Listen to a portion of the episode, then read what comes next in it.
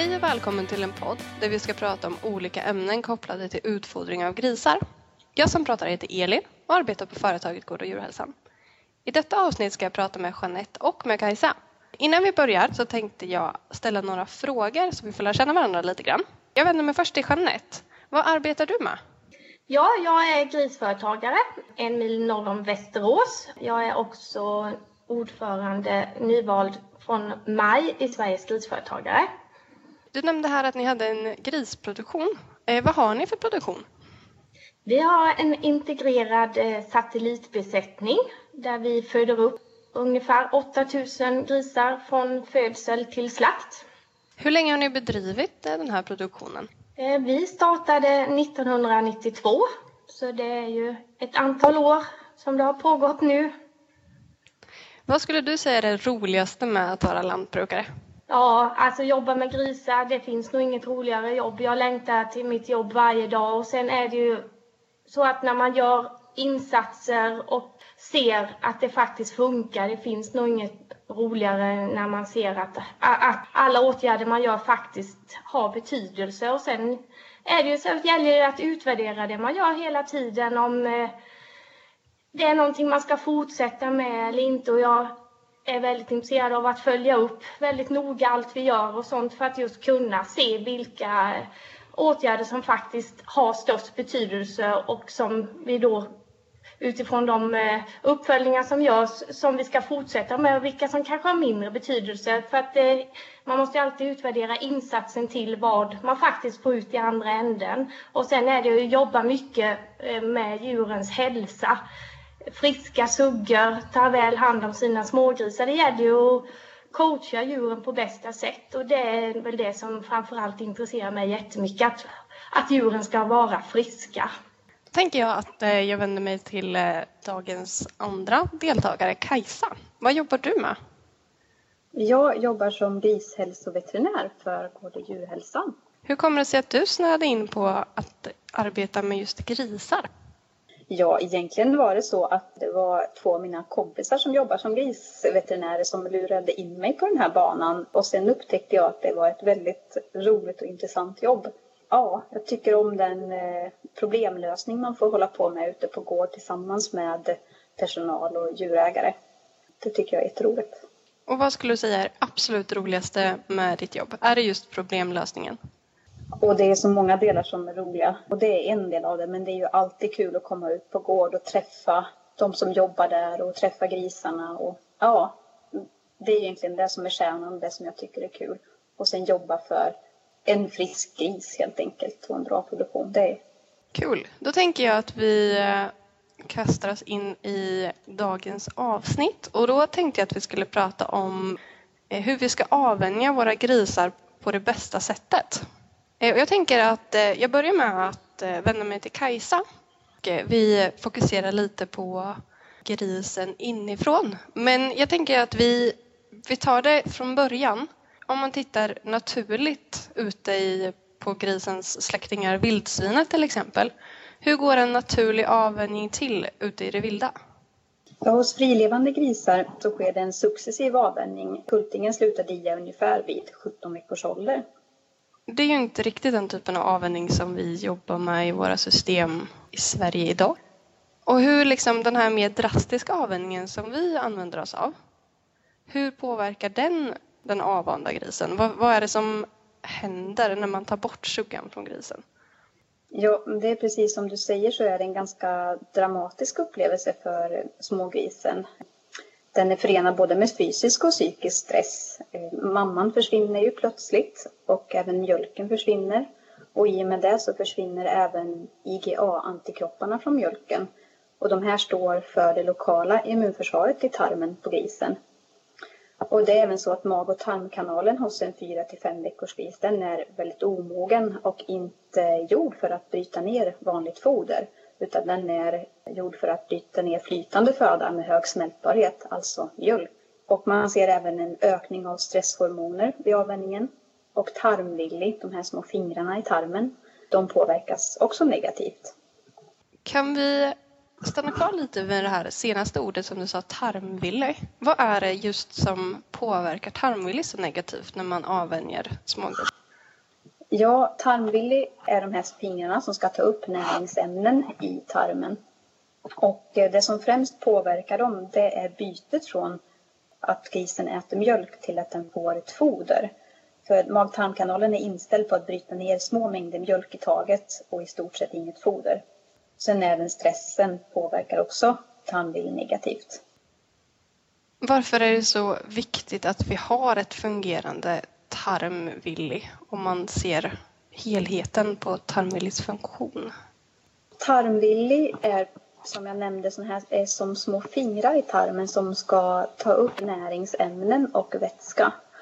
Och eh, om tarmvilli minskar i storlek, att de här fingrarna blir kortare, då får man också en mindre yta som kan ta upp näringsämnen och vätska. Och då får man en tillväxthämning. Och det som ehm, framförallt påverkar hur långa tarmvilli är, det är fodermängden. Förändringen av tarmluddets längd påverkas av hur mycket grisen äter. Så har grisen ett lågt foderintag så får man också ett kortare tarmvilli. Om vi då har avvant grisen och så har vi fått en negativ påverkan på tarmvilli. Kan det på något sätt påverka hela grisens allmäntillstånd eller är det bara att den kommer växa sämre? Nej, att, samtidigt som du får en minskad upptagningsyta för näringsämnen i tunntarmen det leder också till att fodret som grisen äter det bryts ner ofullständigt. Och de här foderkomponenterna som blir kvar i tarmen det gör så att pH stiger i tarmen. Och har man ett lågt pH då hämmar det här kolibakteriernas tillväxt. Men ett stigande pH det underlättar tillväxten av kolibakterier. Och det här betyder helt enkelt att mångfalden i bakteriefloran i tarmen minskar och man får dåliga bakterier som tar över. Och det här leder till diarré. Hos de flesta grisar så sker det liksom en tillfällig ökning av diarréframkallande kolibakterier i tunntarmen under avvänjningsveckan. Och de har ju inte heller någon suggmjölk och de här skyddande immunfunktionerna. Och det här bidrar också till att bakterierna får lättare fäste i tarmen. Och får man då en kraftig ökning av sådana här elaka bakterier, kolibakterier, och om de här kolibakterierna dessutom producerar gifter så får man en skada på tunntarmsväggen. Och det här medför att man får ett kraftigt vätskeutträde i tarmen. Vilket betyder att grisen får diarré och blir uttorkad som följd. Om man dessutom ger grisen för mycket foder så får man ju mer ofullständigt nedbrutna foderkomponenter i tarmen. Och det här gör att pH stiger ännu mer och det blir en ännu högre tillväxt av kolibakterier, alltså elaka bakterier. Vid avvänjningen så kan man också se en annan typ av diarré som inte beror på en infektion, som inte har med bakterier att göra. Och det har att göra med att om man har mycket foder som inte är smält i tarmen så binder det här vatten. Och det gör att vattenupptaget som normalt ska ske i grovtarmen, det minskar. Så vattnet blir liksom kvar i fodret inne i tarmen istället. Och då blir eh, följden en lös och vattnig avföring, alltså en diarré. Och även här så kan överutfodring vara en utlösande faktor. Som svar på din fråga så det är inte bara tillväxthämning som kan ske utan man kan även utveckla en diarré till följd av skadad tarmvilli. Så man kan säga att när man tar bort suggan från smågrisen, bland annat så uppstår en stress och vi har ett snabbt foderbyte Mm. Och den här stressen och det här foderbytet det kommer påverka tarmen och mer specifikt tarmens ludd. Mm. Och det tarmluddet det kan bli skadat på grund av stressen och då så gör det att det är det tarmluddet som upptaget sker av maten. Mm. Och då när de här skadas så kan inte upptaget ske normalt och då kan det bli feljäsningar i tarmen, kan man säga så? Eh, ja, det kan man säga. Du får ett ökat pH som gör att bakterier som vi inte vill ha där, att de växer till istället för de normalfloran som vi vill ha där. Det är en bidragande orsak till att vi får diarré på våra grisar, den här avvänjningsdiarrén. Mm. Precis.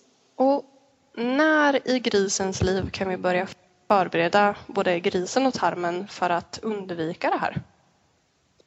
Ja, alltså när grisen föds så är mag-tarmkanalen 2 till 4 meter lång Och vid avvänjningen så har den vuxit till 10 meter. Och när den föds så har grisen en steril mag-tarmkanal. Det finns inga bakterier där.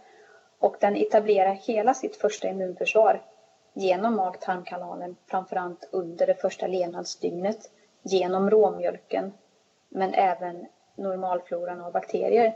Så vi kan påverka grisens eh, immunförsvar och normalflora genom den miljö och det smitttryck som den vistas i.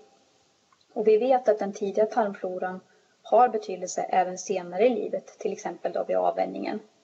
Och är det så till exempel att man behandlar en spädgris med antibiotika så, så dödar man ju även de här goda bakterierna i mag-tarmfloran. Och man vet att det ger en kvarstående effekt på tarmfloran men även då på immunsystemet och ämnesomsättningen senare i livet. Så um, vi kan absolut påverka grisen redan från första levnadsdygnet hur den kommer klara avvänjningen. Man pratar ju mycket om att man eh, ska börja utfodra smågrisen ganska tidigt. Är det då mm. för att man ska få dem att börja äta foder och försöka vänja tarmen vid att ta hand om det här fodret? Ja, det, precis så är det. Och det viktiga är ju då att man eh, använder ett, ett foder som är anpassat för en spädgris, att det har hög mjölkandel, att det har hög smältbarhet och smaklighet. Men det är viktigt att börja tidigt och ge dem. Vad tycker du är tidigt i en gris liv? Vid en veckas ålder kan man börja. Eventuellt lite tidigare. Det handlar ju om väldigt små mängder i början. Finns det någon, eh, någon plan på hur man kan få dem att börja äta det här fodret så tidigt som möjligt? Ja, ja det är viktigt att det är ett gott foder och att man ger det flera gånger. Det är det här med nyhetens behag, att eh, de tycker det är kul grisarna när det kommer något nytt. Så, så kan man utfodra mer än en gång om dagen så eh, är det ju positivt. Små giver flera gånger helt enkelt. Så då pratar vi lite om att eh, redan när grisen föds kan vi förbereda den och vi ger dem förhoppningsvis de absolut bästa förutsättningarna för att klara avvänjningen och att vi också kan ge dem foder så tidigt som möjligt för att tarmen också ska förstå det här med nytt foder. Vad kan vi göra när vi har avvant grisen och sätter in den i stallavdelningen för att ge den den bästa förutsättningen? Ja, en viktig del är värmen. För under avvänjningsperioden så hamnar grisen ofta i en negativ energibalans. Helt enkelt att den får i sig för lite näring mot vad den behöver för, att, för sitt eh, behov. Och när den hamnar i negativ energibalans så betyder det här att den får en förlust i första hand av underhudsfett. Och förlusten av underhudsfett blir större ju lägre temperaturen är i omgivningen. Och det tar flera veckor för grisen att få tillbaka det här fettet som den blir av med under avvänjningen. Och vad, vad det betyder att bli av med underhudsfett för smågrisen, det medför helt enkelt en försämrad isolering av kroppen och det här ökar ytterligare värmebehovet kan man ju kompensera ett ökat värmebehov antingen genom att höja temperaturen i stallet eller genom att grisen äter mer. Men eh, ett ökat foderintag är ju ofta inte möjligt eftersom de nyligen avvanda grisarna, de vill inte äta så mycket. Och överutfodrar man grisen så får man dessutom väldigt lätt en diarré. Så man kan, värme är viktigt för nyavvanda grisar. Är det så att eh, grisen hamnar i köldstress så blir den mycket lättare sjuk. Jag tänkte, Jeanette, du som har avvant grisar sedan 92. Vad tycker du är en avvänjningsklar gris? Egentligen kan man ju säga att nummer ett är ju att man har en grupp med suggor som grisar så eh, koncentrerat som möjligt. Alla grisar är, är så nära i ålder som det går. Eh, så därför är det ju redan i beteckningen man kan säga att man eh, grundlägger alltihopa. Sen är det ju väldigt viktigt som eh, jag jobbar mycket med det är ju att man får igång digivningen på suggorna. Det är ju viktigt som Kajsa sa här med råmjölken men att också att förutsättningarna är goda för smågrisen i bebisstallet så att de snabbt kan börja stimulera djuret och att suggan är nöjd och vill ligga ner och ge Dit till smågrisen. Och nu börjar hungern. Har du en snarkande hund hos dig nu? Ja. Jo, och så det, det, är ju jätteviktigt att man får igång en snabb digivning på suggorna. Att de suggorna mår bra kring digivningen. Och det finns ju olika sätt att jobba med det. Det får man ju titta på sin besättning och tillsammans med sin veterinär hur man hittar det på bästa sätt. Så att de, eh, alltså en välmående sugga, hon eh, ger ju bra dit till sina smågrisar. Sen är det väl också det här att man vill ju ha en stark och robust smågris vid avvänjningen och det är precis det här att man börjar introducera foder tidigt. Alltså ett sätt för att också öka intresset för maten kan ju vara att man ger dem någon form av torvprodukt och sånt för det gillar de ju ofta ganska mycket så det kan ju också stimulera dem till att äta lite extra mat.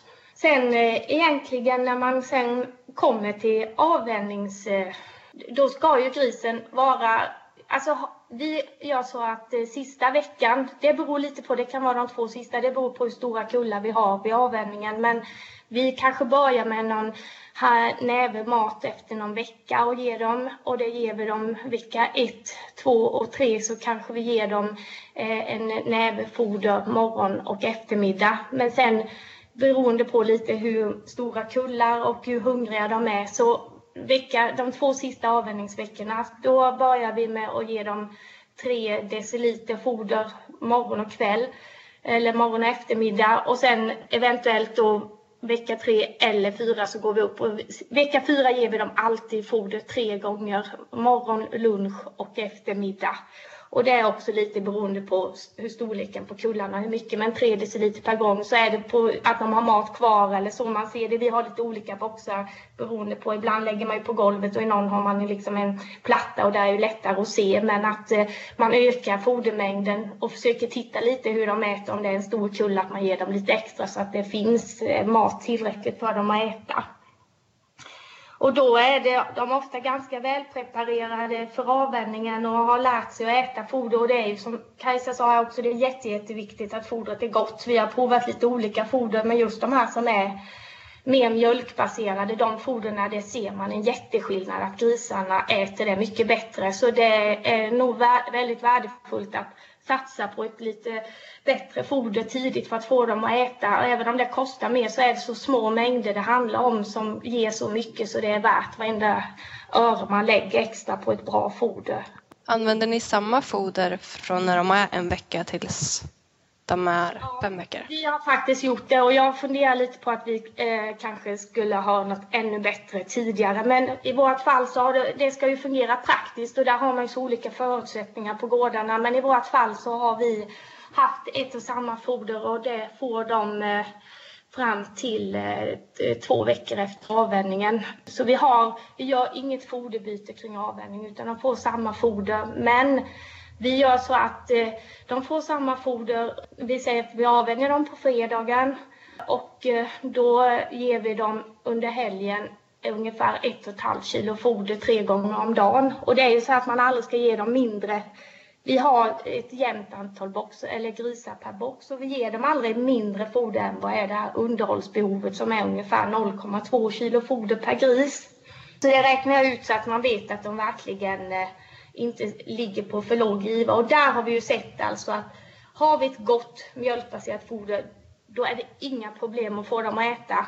Men någon gång har vi haft så det har tagit slut så vi har haft Vi har faktiskt eh, köpt i storsäck eh, eh, eh, mjölkbaserat foder för att ge dem och så har man gått på ett lite billigare foder senare när vi har haft färdigfoder. Nu kan vi blanda eget foder på båda gårdarna men när vi inte kunde det så har vi kört olika färdigfoder och eh, egenblandat foder eh, efter den här avvänjningsperioden. Men då har man sett att just när man eh, har ett eh, foder som inte är mjölkbaserat och det hade då tagit slut det här mjölkbaserade, då tittar de ju bara på en som vad är det du serverar oss nu? Så att det är ju skillnad på foder och foder och det gäller att ha ett smakligt foder kring avvänjning också eftersom att det är så viktigt att få i dem mycket mat eftersom det är så lätt för dem att komma i negativ energibalans och att man inte gör ett foderbyte om det, inte, om det är möjligt att undvika för att då blir de ju också lite känsliga. Vad är det nu du ger oss för något nytt? De vill ju ha samma mat så man ska ändra så lite som möjligt för att få i dem så mycket mat som möjligt kring avvänjningen.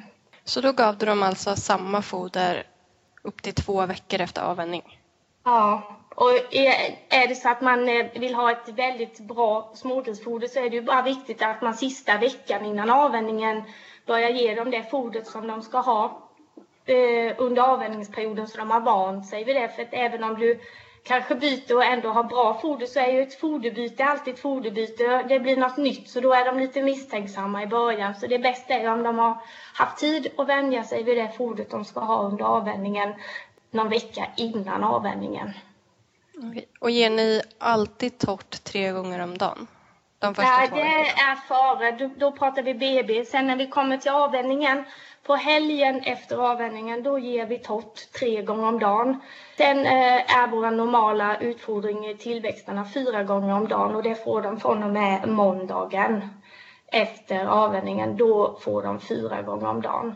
Men vi gör också så för att eh, i samband med avvänjningen, så när en gris byter box och sånt så kan det ju vara så att alla inte riktigt koll på vad är vattennippen nu och det är en ny box. Och det kan ju vara nya boxkamrater och lite stökigt om för vi försöker flytta dem kullvis i mesta möjliga mån men alla kullar går inte att hålla kanske ihop om de inte är lite ojämna eller man plockar bort de små och gör vi alltid till en egen box med lite extra allt med värmelampa och ja, lite, eh, lite extra omvårdnad och vatten är lättillgängligt i skål och sånt. Men då kan det vara så att man behöver mixa ihop vissa och vi kanske flyttar intakt 75-80 procent och sen resten är mixkullar då. Men vi gör också så att under helgen när vi har avvant dem, då ger vi dem också eh, med vatten i tråget. Typ man går och vattnar som en, en vattenkanna morgon och kväll för att eh, det har vi också sett. Jag var lite motståndare till det i början. Jag tyckte det lät eh, labbigt och tidskrävande och allting. Men vi har provat det och vi tycker det fungerar väldigt bra och eh, gör också att det stimulerar dem till att snabbt komma igång och äta. Speciellt om de har bytt box. Har man enhetsbox då vet de nog vad vattennippen är och det är lättare. Men just det, när de byter box, det finns ju studier som visar att ibland kan det ta upp till 24 timmar innan de har redigt förstått allting hur det funkar i den nya boxen med vatten och sånt. Och då är ju inte det något som stör eh, foderintaget. Så det gäller att liksom tänka lite hur fungerar grisen och vad kan jag göra för att det ska bli så bra som möjligt. Där tror jag att du har en väldigt viktig poäng med vattnet, Jeanette. Att, mm. Eh, att eh, de kommer nog igång och dricka ganska sent. Jag har faktiskt sett positivt av det och det är ju också så att vissa insatser kan man tycka, det är väl en sån grej som man kan tycka att man lägger liksom lite extra tid men man tycker ändå att man har igen det. Och vi har aldrig några problem att få i våra grisar mat. Utan det är ju snarare att man får hålla igen för att annars så är risken, som du sa där med Kajsa, att eh, de får inte äta för lite men eh, de får inte heller äta för mycket. Jag har provat och ge dem typ fri tillgång och när man har det här goda fodret och det går jättebra hos oss första veckan, sen andra veckan, då har vi haft jätteproblem. Så det går inte att ge dem, utan vi har ju en en eh, kurva, en restriktiv utfodringskurva som vi följer till punkt och pricka liksom. Och gör vi det, då fungerar det för det mesta jättebra. Men när jag har frångått den, vilket jag har gjort periodvis, man måste ju utmana ödet och prova och kanske bli bättre och man vill ju förändra och se om man kanske kan göra saker på ett annat sätt och sånt. Men jag har sett det, jag har lärt mig nu av mina misstag att eh, hos oss fungerar det inte utan vi, vi oss till den plan vi har och den kurva som vi har bestämt och fungerade. Så det gäller ju att hitta den utfodringskurvan som fungerar i sin besättning och att man verkligen följer den och utvärderar och på så sätt hitta ett system som fungerar. Eh, ju större besättningar man har, desto fler personer är man ju ofta som jobbar och då är det ännu viktigare att man har väldigt strikta rutiner kring eh, avvändningar som faktiskt är enkla och kan följas utav alla. Ja, rutiner är nog en väldigt viktig faktor. Att ha rutiner som man vet funkar och följa dem sen. Ja. Och en rutin kan man ju säga, det är ju ingenting som är något... Eh, en rutin, den är ju till för att följa men den ska ju också utvärderas med jämna mellanrum för att faktiskt, man kan ju också bli bättre och saker och ting ändrar ju sig. Så, eh, men gör man en förändring i en rutin så är det viktigt att alla är med på hur förändringen är tänkt så att eh, alla gör på samma sätt om man ska kunna utvärdera hur förändringarna har påverkat. Du nämnde lite här tidigare att ni avvänjer ungefär 80 procent av er grupp kullvis. Varför mm. har ni valt att göra så? Det är lite det här som eh, Kajsa pratade om tidigare just vad det gäller stressen. Det är väl det jag har tänkt mycket på där vi har provat både det här att sortera alla grisar, typ blanda dem, sortera dem efter storlek och sådär. Men eh, det man märker, alltså nu är ju kullarna ofta väldigt stora. Grisarna är väldigt jämna tycker jag. Alltså vi, eh, idag kan man nog säga att de flesta grisar i vårt stall, de, är liksom, de har levt ihop från födsel till slakt. I alla fall kanske 70 procent av grisarna har aldrig eh, liksom flyttat utan de har levt ihop hela sitt liv. Och där har vi en förändring hos eh, dagens grisar mot tidigare. Att då var det ju inte att kullarna var så här jämna och fina och nu när man har väldigt stora kullar, man avvänjer eh, liksom 14 och 16 grisar, då kanske man i våra boxar sen vi har då plats för kanske 10 stora eller man sätter in 12 stycken och då kanske man plockar bort de som avviker i, och så lämnar man dem kvar. Då 12 stycken brukar vi sätta in och så har man möjlighet att kunna plocka bort sen eh, senare vid behov de grisar som kanske avviker på något vis eller så. Så därför så eh, tror jag att det, det är stressen och eh, är grisen mindre stressad då håller den sig också mer frisk. Så det är väl en av de grejerna som jag tänker är lite förebyggande. Alltså vi gör ju så också på ena gården där flyttar vi ju dem kull efter kull in i boxarna. Men på den andra gården där flyttar vi ju dem i en kärra. För den ligger ju två kilometer ifrån och då flyttar vi kanske en fem kullar i, i stöten. Men då har vi färgmarkerat dem innan. Så rent alltså smittmässigt så är väl kanske inte det det optimalaste då för de har ju ändå beblandat sig. Men då tänker jag att när vi sorterar upp dem sen eh, efter färg då är de i alla fall Även om de har fått blandade smittor så slipper de åtminstone stressen. Och jag kan inte se någon skillnad mellan besättningarna där vi har flyttat dem kull efter kull eller där vi har eh, flyttat dem flera kullar tillsammans men de sen är uppsorterade efter de kullar de har levt med i BB. Jag ser ingen skillnad på utan det är snarare, nu är det stallet där vi flyttar dem kull för kull, det är ju gammalt stall, där är det snarare liksom kanske finns mer smitta sen gammalt. Så det, det, är absolut inte sämre, det är nästan bättre där dit där vi flyttar dem eh, fast de ändå har beblandat sig med varandra under transporter. Men eh, stressen är väl det som jag vill undvika. För det ser jag ju att de kullar, även om de har varit ifrån varandra under transporten och sen vill plocka ihop dem, då är det ju helt lugnt i boxen. Det blir ju mera bråk i de Även om inte det är mycket bråk på avvänjningsgrisar alls sådär. Men man, ändå lite stökigare blir det ju när man har blandat dem och de kanske inte kommer igång och äta lika bra som de som har varit intakta hela vägen. Och där tror jag att du har en jätteviktig poäng med stressen just att man ska försöka minska mängden stressfaktorer så mycket som möjligt. Att kan man plocka bort någonting som framkallar stress så är det jättebra. Som kullvisavvänjning, ja, inga foderbyten om man kan undvika det. Ja, mm. Tänka över sin, sin avvänjningsgång, att kan vi minska stressfaktorerna så är det nog väldigt positivt.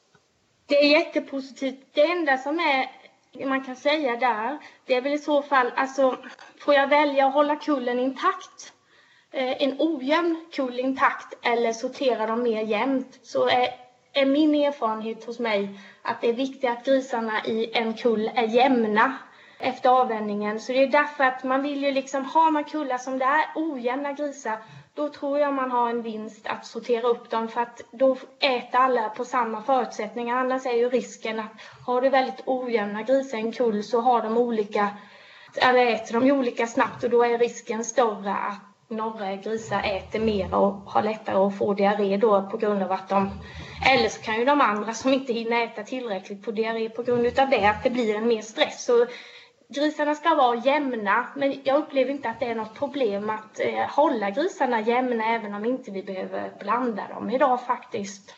Om du har jämna avvänjningsgrisar så är väl det ett tecken på att du verkligen får igång suggans mjölkproduktion redan när de är små? Ja, det skulle kunna vara en del. Det tror jag absolut. Och det är ju samma där i BB. Vi, försöker ju liksom, jag plockar ju alltid bort de som avviker, som är små. De tar jag extra om hand även där, så då får ju de också en rättvis start, liksom att de får konkurrera med mjölk och spena hos en eh, mindre sugga som tar extra väl hand om dem. Då brukar ju de hinna ikapp dem också. Så det är, det är samma där, det är viktigt att de är jämna hela vägen för att de ska få i sig. Är det någon liten så har ju den svårt att kunna hävda sig bland de större och det spelar ingen roll om de ligger vid suggans juver eller om de är i en avvänjningsbox. Nu har vi pratat lite om hur man, hur man ska göra när man avvänjer grisen. Men mm. är det inte också ganska viktigt vad man flyttar den avvanda grisen till för miljö? Vad har ni för rutiner när ni förbereder de här avvänjningslokalerna? Det är så att om man tittar rent eh, så här vad, vad som påverkar eh, så är ju ungefär, man kan säga att management och miljö står för 80 procent och maten för 20 procent. Och då kan man ju säga att då förstår man ju att eh, miljön och eh, ja, jag tror framförallt management är det absolut viktigaste. Men vi ser ju naturligtvis till att avdelningen är tvättad och ren. Sen har ju vi blötutfodring. Vi tvättar alla nedsläppsrör så att inte det är något gammalt foder kvar i eh, ledningarna ner i nedsläppsrören så att de alltid är rena. Och det har vi sett att det har en väldig effekt. Speciellt tror jag det är i en, eh, på sommaren när det är varmt, när bakterier växer till. Alltså det kommer ju alltid ut mycket eh, gammalt foder så när man tvättar dem så man ser ju att det har ju en effekt. Och speciellt om eh, avdelningen, om man ger torrfoder i början så kan man tänka att man har ju ganska varmt i en tillväxtavdelning och då gynnar det också bakterierna att växa till. Så därför tror jag det är viktigt att eh, tänka hygien. Det är ju också en grej, förebyggande. Och sen är det ju liksom ja, tvätt och desinficering. Det är liksom som helt vanliga rutiner som säkert sker på de flesta gårdar så det är inga konstigheter. Men just att man tvättar nedsläppsrören eh, om man har blötfodersystem, det tror jag också är väldigt viktigt. Finns det någonting annat man ska tänka på när det gäller sitt fodersystem? Ja, en, en viktig grej är speciellt om du har ett eh, blötfodersystem med rundpumpning. Så när avdelningen töms, att man startar en rörcirkulering och att man då också tänker på att man verkligen får in nytt fräscht foder i ledningen eh, varje dag så inte du har ett gammalt foder som ligger i ledningen den dagen du startar smågrisarna på blötfoder utan att det verkligen är ett, eh, ett foder av eh, god kvalitet. Och sen är det också viktigt att tänka på det att vilka grisar har fått mat innan avvänjningsgrisarna får mat? Har du möjlighet att kunna styra det på något vis för att mm, det är ju ändå, de äter ju väldigt små mängder foder i början och är det då till exempel eh, ganska mycket restmängd kvar i, i eh, karet och du också har långa ledningar så ska man ju ha med det i beräkningen att då kanske de inte får det fodret som du tänker att de får i början utan det kanske är det fodret som grisarna som har ätit foder innan, att det är det foder smågrisarna får. Så eh, att man tänker liksom på helheten där, vilket foder faktiskt finns i systemet när man startar blötfoder till smågrisarna. Har ni möjlighet att ha någon tomtid? Efter? Mm. Mm. Vi, har, vi har de här fem dagars tomtid i tillväxtavdelningen. Och eh, det är också väldigt viktigt att eh, det är torrt i avdelningen när man flyttar in dem. Alltså de ska ju ha värme, smågrisarna, och det ska vara varmt. Men det är också väldigt viktigt att den värmen är torr värme så det inte är fuktig värme. För är det så att det är fuktig värme då måste man ju antingen tillsätta extra värme eller får man ju eh, öka ventilationen och det är ju väldigt svårt i en tillväxtavdelning eftersom de kräver en väldigt hög värme i stallet för att inte komma i negativ energibalans. Så tillskottsvärme är ju otroligt viktigt eh, för eh, tillväxtgrisarna, speciellt under den kalla årstiden. Jag brukar säga det, har man problem med avvänjningsdiarré kanske mera under vinterhalvåret än på sommarhalvåret, då kanske det är så att eh, det är så att man har svårt att få en tillräckligt varm eh, miljö för grisen vilket då man ofta klarar på sommarhalvåret och då kanske det är det man ska se över. Hur kan vi tillsätta mer värme här till våra grisar under den tiden på året när det inte är så gynnsamt klimat. Finns det något sätt när man går in i sin avvänjningsavdelning då man kan se på grisarna i en box att de är nöjda eller missnöjda? Det är ju absolut det man ska titta på. Hur ser grisarna, hur ligger grisarna? Det är det man gör på morgonen när man kommer. Man smyger in innan de har sett att man kommer. Och då försöker man ju titta lite. Ligger de utspritt i boxen eller sida vid sida och verkar nöjda? Eller ligger de i en liten hög intryckta längst in i boxen under taket om man nu har det eller var de än ligger, då är de ju kalla. Så det är ju jätteviktigt eh, att titta hur grisarna ligger. Och vill man ha något system för att eh, Alltså om man är flera personal och sånt och kanske oerfaren personal så kan ju en sån här en, eh, termometer, eh, vad kallas en IR-termometer, har vi ju använt mycket för att göra en check man har. Kanske bestämma att det här, rita ett kryss på väggen eh, där du mäter med den här IR-termometern just för att få upp den här känslan för att känna temperaturen och också ha en kontroll att man för in det varje dag, att man skriver upp vad det är för temperatur när man gör sin foderkoll eller vad man gör, bara för att man ska lära sig att både då titta på grisarna och att man har någon koll på att temperaturen fungerar som man har tänkt att det ska fungera, att det är rätt temperatur. Har du något bra tips om hur man kan synka som medarbetare att man bedömer restmängder i foderhoarna på samma sätt? Vi har ju gjort eh, ganska tydliga instruktioner med bilder och sånt och sen att man gärna kan ha en sån en liten kalibrering regelbundet så alla verkligen bedömer saker och ting på samma sätt och att man gör det vid samma tid är väl också väldigt viktigt. Men för det första så beroende på vad man då, alltså blötfoder är ju känsligare det ställer ju betydligt större krav på den som hanterar det. Eh, torrfoder är ju lättare, det blir ju inte heller lika ohygieniskt snabbt som blötfodret. Men eh, hos oss så har vi så, först gör vi en foderkontroll eh, före utfodringen för de får ingen mat innan vi har kommit på morgonen och då ser man ju för det första att det är rent i trågen och att det inte är någon smuts som man behöver kanske ta bort redan innan utfodringen. Sen får de ju sin mat. Om det är ett torrt eller blött, vi ger båda delarna. Alltså vi har lite, haft lite olika system över tiden men om man säger att de får eh, blötfoder eller torrfoder, det viktigaste är att, då, att man går med och tittar. Oavsett vad man har för system så ska man alltid gå med och titta när grisarna får sin mat. Minst en gång per dag, gärna två gånger om eh, man har möjlighet till det för att snabbt upptäcka om några grisar avviker. Och det här jag har sett att när vi gav dem typ fri tillgång, då var de ju nästan lite dästa eller vad man ska säga, då är det svårt att upptäcka för det är inte säkert att grisarna egentligen mådde dåligt men de var så mätta så de var inte så hungriga. Och grisarna ska vara hungriga när nästa utfodring kommer för att på så sätt är det också lättare att upptäcka de individer som faktiskt avviker, som inte mår bra. Men är, eh, ligger de på en väldigt, väldigt hög fodergiva hela tiden, då är det svårare att se om någon gris kanske inte riktigt är tipptopp om man inte är så van. Gör man samma rutin dag efter dag efter dag då kommer du sen bara kunna gå in i stallet och lätt kunna upptäcka de här individerna.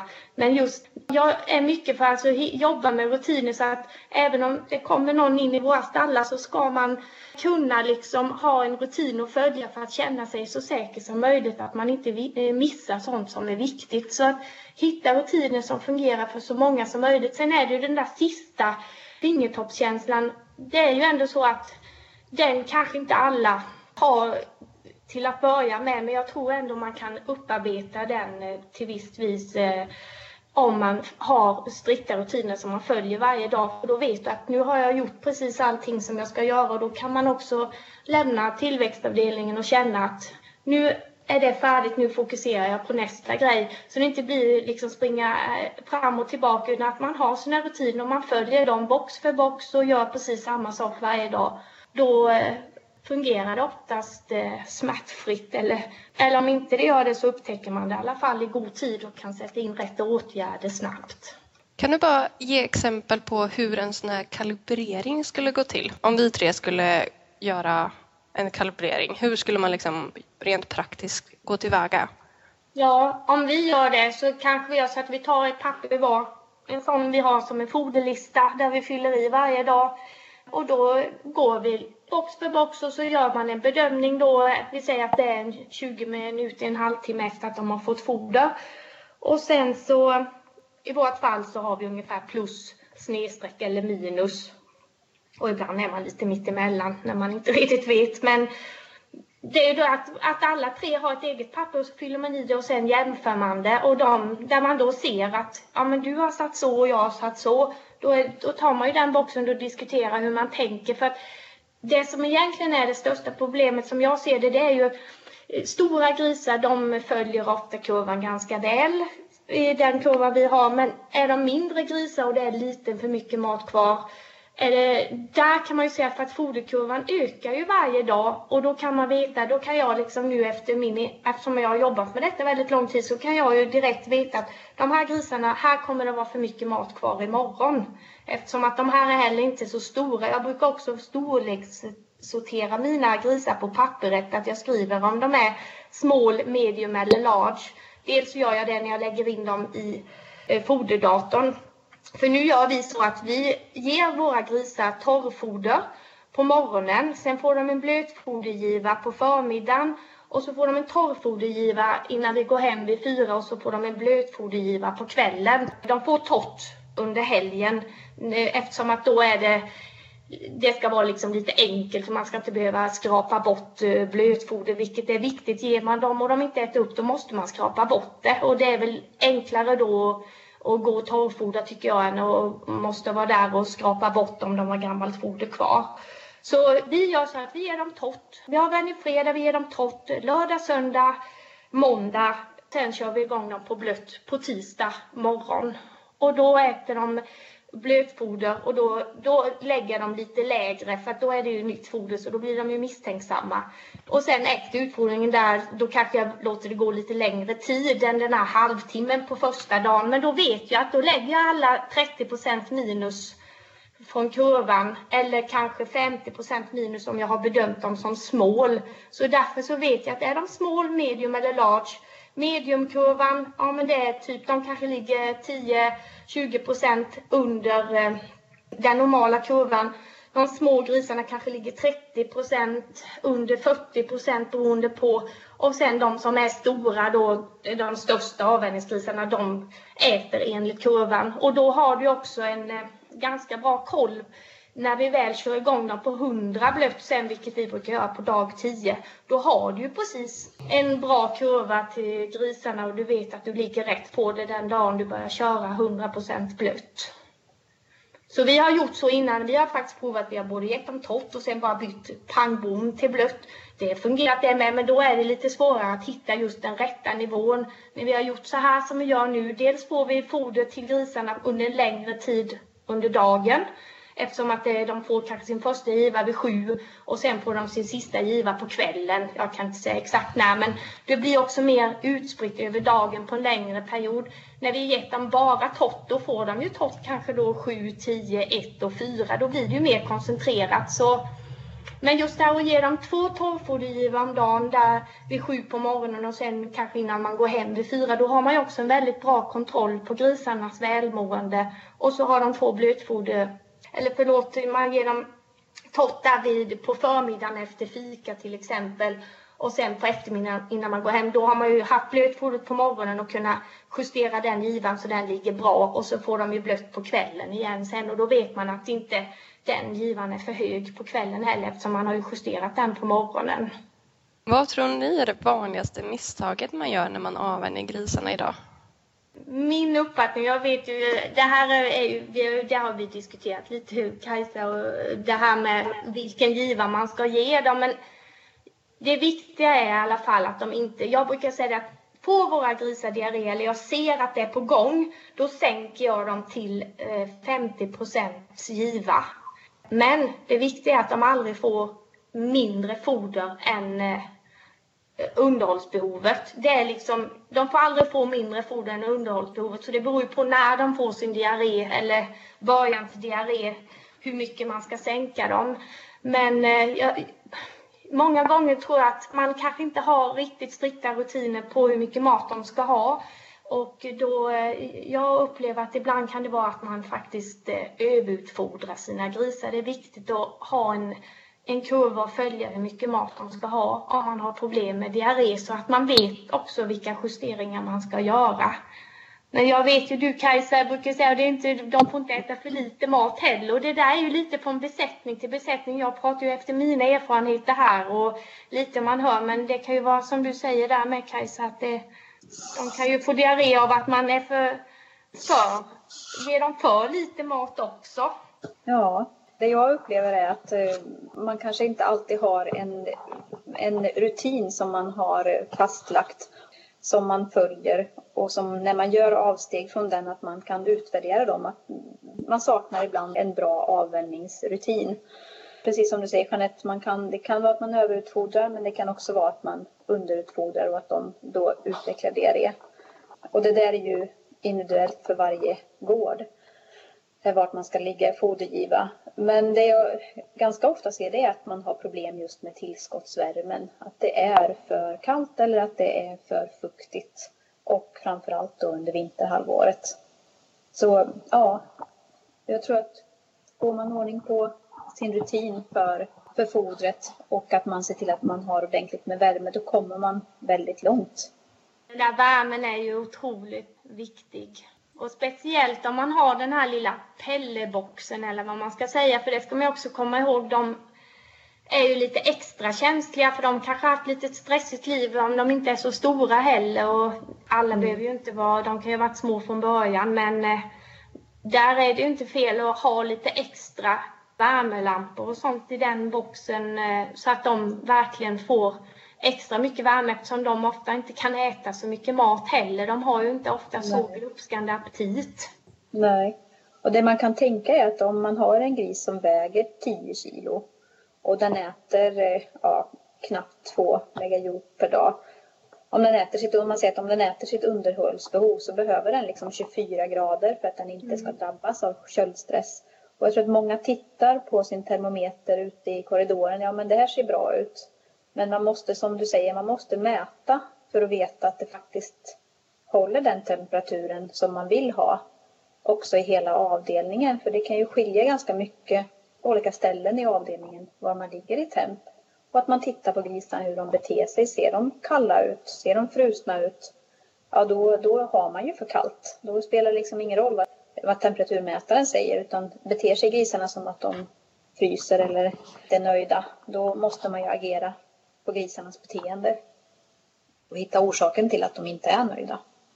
Och där har ju vi, det kan jag ju se i vårt stall, vi har ju lite ojämn temperatur men då, och då tänker jag också så här, det är också en sak när jag tar in grisarna i stallet. Vi vet att i bortre delen i vårt stall, där är det lite kyligare. Då sätter jag alltid de stora fläskkorvarna där i den delen och så sätter jag de mindre grisarna i de boxar mot mittväggen där det är bäst miljö för att de ska liksom få mindre. För de stora grisarna kan ofta äta mer mat och då kan de kanske hantera en något lägre temperatur även om man ska försöka ha en jämn. Men just att man kan också tänka lite så hur man placerar sina grisar, att man inte sätter de minsta där det kanske är sämst om man nu ska säga att man har de delarna i stallet. Om man har lite ojämn temperatur så kan man också tänka på hur man placerar sina olika storlekar av grisarna i stallet. För det tänker jag alltid på också att och sen tänker jag också så här, har man de här mindre grisarna Alltså får man eh, de som man vet är mest utsatta och lättast kan få diarré på något vis, det här får väl du rätta mig Kajsa, men jag, min uppfattning är att kan man liksom, får man diarré i en box då är det precis som att då, då, är ju det, det sprider ju sig i stallet. Så kan man liksom hålla de här minsta grisarna i, i schack så kanske det förhoppningsvis inte gör att det bygger upp en bakterie ett tryck i stallet eller så. Så därför känner jag att det är bra att lägga lite extra arbete på de här mindre grisarna. För det är ofta så att börjar det lite diarré någonstans, sen sprider ju det sig såklart. Så har man det så ska man ju tänka i alla fall på att försöka inte skrapa så mycket i de boxarna först utan att man försöker ta dem sist om det är möjligt. Jag menar allting måste ju fungera så enkelt som möjligt också för att det ska bli gjort. Mm. Och det är ju noga, noga tillsyn, att man lägger mycket tid i början. Mm. Eh, att man tittar på grisarna så man upptäcker eh, de som inte verkar må bra. Och just som du säger, den här rutinen som ni har vid foderjusteringen. Och den funkar bra hos er att ni går med och tittar så att man upptäcker de som är på väg att bli sjuka eller som är sjuka, att man gör det i tid. Och sen sunt förnuft att man inte sprider smitta vidare. Som du säger, inte skrapar en diarrébox först och sen gå vidare med diarré på sina skor eller skrapan. Jag kan säga eh, en IA-termometer är eh, en billig investering för att, för att göra eh, alla uppmärksamma på temperaturförändringar och att man då lär man sig också att man både tittar på grisarna och lär sig så här, det gör också att man blir extra observant. Alltså det är, många gånger det kanske inte är det viktiga att man har kollat termometern, så är det viktiga är att man lär sig att liksom då tar man termometern och kollar man också på grisarna att det blir liksom den här rutinen att man får in helheten. Titta på grisarna kontra vad är temperaturen. Sen är det ju viktigt att eh, när grisarna blir större att man successivt sänker temperaturen för annars kan ju det bli börja äta mer då måste ju också temperaturen sänkas ner, att man har rutiner för det för att bibehålla en, en bra ventilation och bra eh, miljö i stallet. Så det är också viktigt att veta när man kan börja sänka lite för att det ska vara bra hela vägen. Och även om man mäter med eh, sin IE-termometer och man får ett visst gradantal på golvet och man tycker att det, det, de ligger på 24-25 grader, det här borde vara okej. Okay. Men ser man att grisarna är frusna, då kan det ju betyda att det är drag någonstans mm. ifrån. Man måste lägga samman hela bilden. Ja. Mm. Kan man prata avvänjning utan att nämna zink? Zink eh, har vi ju nu, men vi kommer ju få sluta med zinken. Det är ju en verklighet vi står inför. Och då gäller det ju att ha bra rutiner på plats. Vad ger zink i fodret för fördelar gentemot ett zinkfritt foder? Ja, zink är ett, ett, det är ett spårämne som behövs för tillväxtprocesser. Man vet, har faktiskt inte fastställt verkningsmekanismen för zinkoxid som det är som vi har i våra foder. Men man har visat att zinkoxid har en gynnsam effekt på tarmens eh, mikroflora. Alltså den balanserar tarmfloran. Och så vet man också att eh, zink det stör bindningen av de här elaka bakterierna som E. coli till tarmcellerna. Och det är därför det är bra med zink i fodret. Och hur kommer det sig då att vi ska sluta ha zink i fodret? Jo, det är för att man eh, eh, tror att överflödig zink riskerar att hamna i jord och vattendrag genom gödseln från grisproduktionen. Och det skulle i förlängningen kunna innebära miljö, miljöfara när vi sprider gödseln på våra marker. Och, och, när vi säger att vi ska sluta med zink, då är det egentligen de medicinska nivåerna som vi slutar med. Det kommer fortfarande finnas spårämne zink i vårt vanliga foder. Ja, så det är de medicinska nivåerna av zink man eh, vill sluta med, det som vi använder just för att motverka avvänjningsdiarréer. Avslutningsfrågan till Jeanette, du använder inte zinkfoder? Nej, att vi faktiskt slutade med zink det var att vi hade zink i en liten silo Eh, där det blandades i när vi gjorde vårt blötfoder. Och i den silon det, det bara hängde sig hela tiden så man visste aldrig om de hade fått zink eller inte liksom. Och, och då hade vi faktiskt under, alltså det var faktiskt jätteproblematiskt eller så. Och då bestämde jag mig, nej nu får jag faktiskt gå till botten med det här. Och då eh, läste jag den här gamla avvänjningsboken som eh, kom för många, många år sedan. Och den där finns liksom allt att lära sig om eh, hur man ska avvänja. Det är precis likadant idag som det var då. Och eh, gick till botten med det här och alltså det var från att vi hade haft jättejätteproblem med både dödlighet och behandlingar under en hel vår och sen på sommaren så gjorde jag jättestrikta rutiner, bestämde precis hur mycket mat vi skulle ge dem, kontrollerade temperaturen, alltså allting enligt avvänjningsboken gjorde vi jättestrikt. Alltså jag blev helt nördig kan jag säga. Och det var bara som en helomvändning. Så jag, jag kan väl säga att eh, jag är i alla fall ett exempel på där man ser att i vårat fall så var ju det rutinerna som gjorde att det faktiskt löste sig jättebra. Och efter det så har jag ju gjort jättemånga olika försök, för jag älskar att hålla på med diverse olika försök. Vissa har fungerat mindre bra, men det viktigaste är nog innan man börjar och eh, bolla för mycket så måste man hitta en rutin som man känner att den här fungerar i min besättning. För jag är ju så här nu, även om jag provar att eh, fodra på dem mer eller jag testar nya foder för jag testar mycket olika saker. Så vet jag direkt om jag ser att nu börjar det här barka åt fanders. Då kan jag direkt falla tillbaka på de rutiner som jag vet fungerar och då jag, kan jag snabbt liksom häva eh, problemet eller vad man ska säga. Så det, det viktigaste är väl att först och främst hitta en rutin som faktiskt man känner sig, alltså som man känner sig eh, lugn och, och vad ska man säga, alltså ja, en rutin som man känner sig säker med.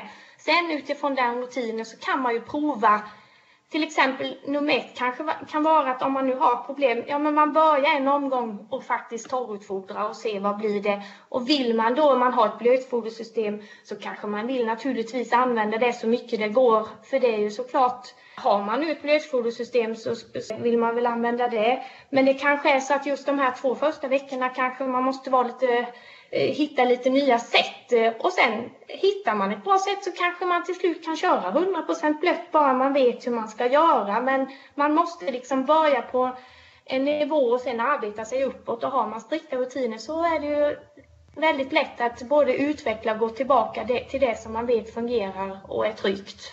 Nu har vi pratat ganska länge här om avvänjning.